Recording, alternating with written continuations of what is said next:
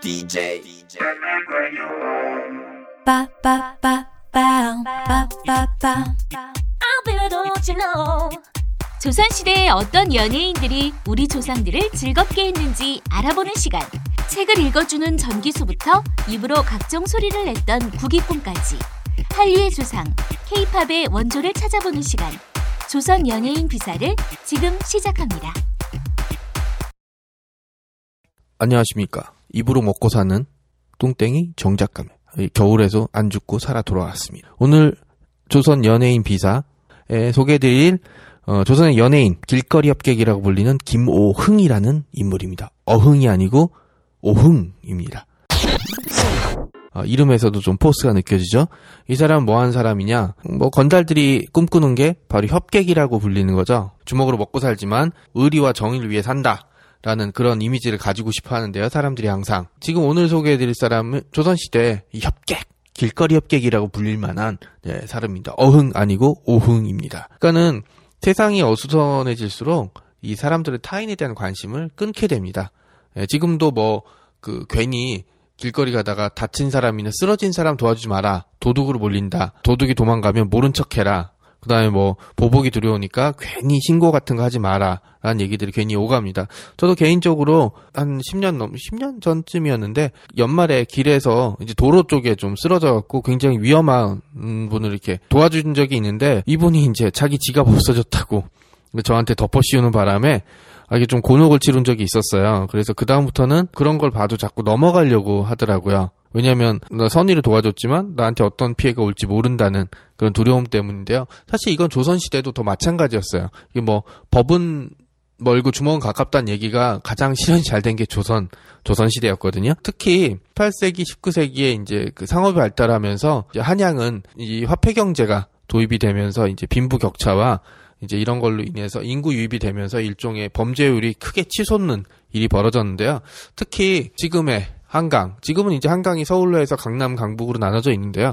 이 당시에 한강은 서울이 아니었어요. 한양은 사대문 밖이었으니까 이제 그리고 이쪽은 주로 경강이라고 불렀는데 전국 팔도의 물자들이 바다를 통해서 허위 바다를 통해서 경강으로 들어와서 한양으로 옮겨지게 됩니다.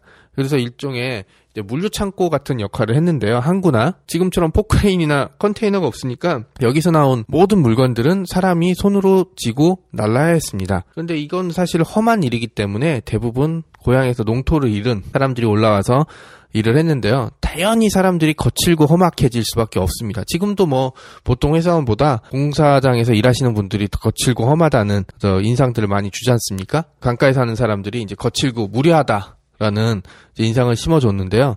이게 이제 조선시대 이 강가에 사는 사람들, 경강가에 사는 사람들을 강대 사람들이라고 불렀습니다. 그러니까 일종의 약간 변두리의 슬럼가 내지는 이제 범죄가 잦은 빈민층, 달동네 뭐 이런 이미지가 이제 많이 심어졌는데요. 그리고 이제 사람들도 뭐 하루 먹고 하루 사는 사람들이라 이제 막 가는 사람들이 꽤 많았나 봐요. 그래서 이제 뭐 포도청 포교들도 쉽사리 못 건드리는 이런 사람들이 있고 무레배라고 불리는 일종의 폭력 조직들이 이제 여기서 활동을 했다고 전해집니다. 뭐 조선 후기에 양반들을 공포에 떨게 했던 검계도 이제 여기서 활동을 했다고 전해 이, 이쪽 출신들이 많았다고 전해지는데요. 지금 제가 아까 경강이라고 통틀어서 말하긴 했는데 조선 시대에는 이 그 한강도 이제 경강이죠. 경강도 이제 구간마다 이름이 좀 다르게 불렸습니다. 예를 들어서 용산이랑 마포 그리고 이제 서강, 양화진 그리고 한강진 뭐 이런 데들을 나눠지면서 이렇게 오강이라고 불 오강이나 삼강이라고 많이 불렀는데요. 이게 뭐 여기다가 뭐 노량진이나 서빙고, 송파 이런 데까지 해서 뭐 팔강 뭐 팔나루라고 이렇게 많이 불렀습니다. 그러니까 이렇게 되면 이 얘기는 이런 항구마다 이런 조그만 포구들이 생기고 그다음에 이제 여기다가 배들이 정박하게 되면 이 배를 가져온 선주나 선원들이 머물 만한 여관 그다음에 이 가져온 물건들을 매매하는 객주, 중개인들이 이제 드나든다는 뜻이고요. 일꾼들도 올라오니까 이 사람들이 이제 먹고 살아야 되는 일종의 작은 도시가 형성이 됐던 셈이죠. 그리고 이제 여기서는 사실은 어, 전형적으로 주먹은 가깝고 법은 먼 동네가 됐는데요. 아마 이제 자연스럽게 이 주먹이 세고 배포가 큰 사람이 이제 리, 우두머리 노릇을 했을 것 같아요. 그런데 이제 그 이 김호웅이란 인물은 서강 사람입니다. 그러니까 뭐 서강대가 있는 서강대교 북단이 이제 서강이라고 부르는데요. 요 동네로 치면 동네 짱, 예, 동네에서 힘께나 쓰는 아저씨 가 되는데 이제 전설적인 인물이라고 전해져요. 이게 이게 뭐냐면 강가에 훈련도감에서 운영하는 창고가 하나 있고 이 창고가 경치가 좋은 데 있어서 정자가 하나 있었다고 해요. 이걸 읍청루라고 불렀는데 지금은 이제 없어졌나 봐요. 제가 조사를 해보니까 남아있는 게 없더라고요. 이 읍청루에 정자 처마에 거꾸로 매달려서 기와골을 발로 밟고 끝에서 끝으로 옮겨 다녔다고요. 그러니까 그 철봉을 거꾸로 매달려서 어, 발등으로 걸고 오- 왼쪽에서 오른쪽, 오른쪽에서 왼쪽 뭐 이렇게 온 거랑 똑같은 거죠. 그러니까 이게 사실은 발 힘도 되게 좋아야 되고 그 다음에 이 담력도 만만치 않지 않습니까? 지금도 철봉에서 거꾸로 매달리면 사람이 되게 겁을 내요. 떨어지면 다치니까. 예. 근데 사실 그 정자가 어디인지 몰랐지만 정자에서 바닥으로 떨어지면 다치거나 죽거나 했을 텐데 그런 것도 개의치 않고 이렇게 움직였다는 얘기. 그러니까 아마 이제 사람들한테 기싸움을 할 때 이 방법을 썼나 봐요.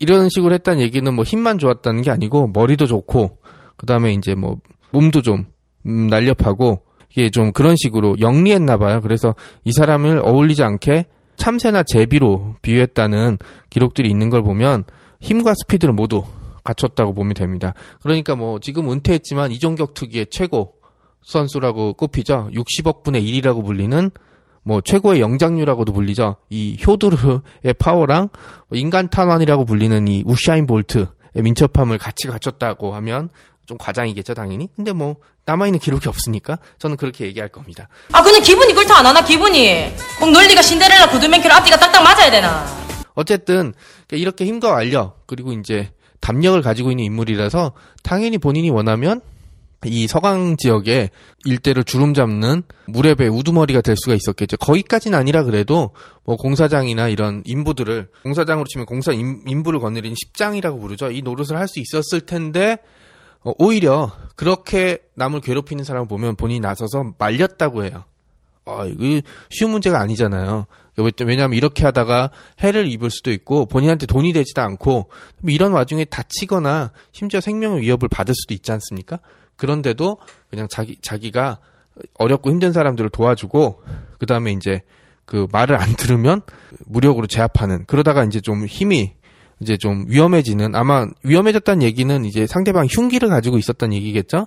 그런데도 굽히지 않고 약한 사람을 도와주는 것도 포기하지 않았다고 해요. 그래서 이제 김호웅에 대한 기록을 남겨놓은 건 사실은 양반이었거든요. 이 양반이 이렇게 논평을 해요. 김호웅의 활약 덕분에 서강에서는 힘 있는 백성이 함부로 행포를 부리고 나쁜 짓을 하지 못했다. 그러니까 지극히 이제 지배자의 시선이긴 하지만 어쨌든 이 사람이 자기 힘과 담력을 나쁜 데 이용하지 않고 자기만의 정의를 실현하기 위해서 이제 했던 거죠. 뭐 지금으로 치면 뭐 슈퍼맨, 히어로, 이제 마블에서 많이 나오는 히어로 같은 캐릭터가 될 수가 있었겠죠. 아까 앞서 말씀드렸듯이 모든 조폭이나 건달들은 꾀을 자처합니다. 꾀을 자처하는데 사실은 조폭은 조폭이고 건달은 건달에 불과해요. 예, 타인의 예, 약점을 잡아서 이제 이용하거나 아니면 권을 탐하는 일이 되는 거죠.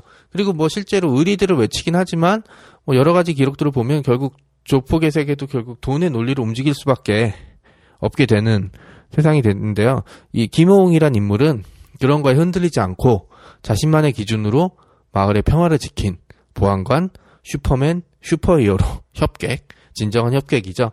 그래서 양반이 이 사람에 대한 기록을 남겨놓을 정도로 됐죠. 그리고 뭐 당연히 이 사람이 도움을 받았던 사람한테는 김홍이란 인물이 슈퍼맨 그 이상으로 비춰지지 않았을까요?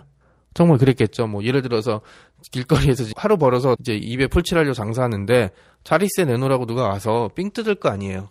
그런데 이 사람이 나타나서 말려줬다. 그러면 은혜를 입은 사람 입장에서는 정말 깊은 은혜를 받았다고 생각을 했겠죠. 그리고 이게 그 양반들이 생각하는 그 이상적인 사회 모습이죠. 힘 있는 사람이 힘 없는 사람을 도와주고 지켜준다라는. 근데 이게 뭐 김호웅이란 인물이 양반들의 눈에 띄기 위해서 이런 일을 했을 거라고 생각하지는 않습니다. 그냥 본인이 그렇게 믿고 있던 정의를 실현했던 그런 사람이라고 생각하겠죠. 어쩌면 그냥 평범했던 사람이었을 수도 있을 것 같아요. 네, 그런 사람들 평범하지만 용기와 정의를 갖춘 사람들이었을 수도 있을 것 같습니다. 그런데 어쨌든 사람들 눈에 띄었고 결국은 300년 후에 우리들의 인구의 회자되는 그 영광을 누리게 됐죠.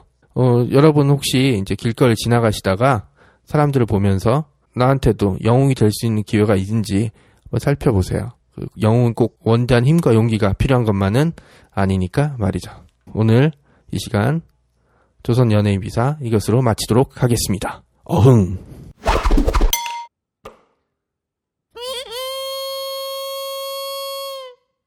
조선 연예인 비사는 스마트 미디어 N이 제작하는 역사 프로그램입니다.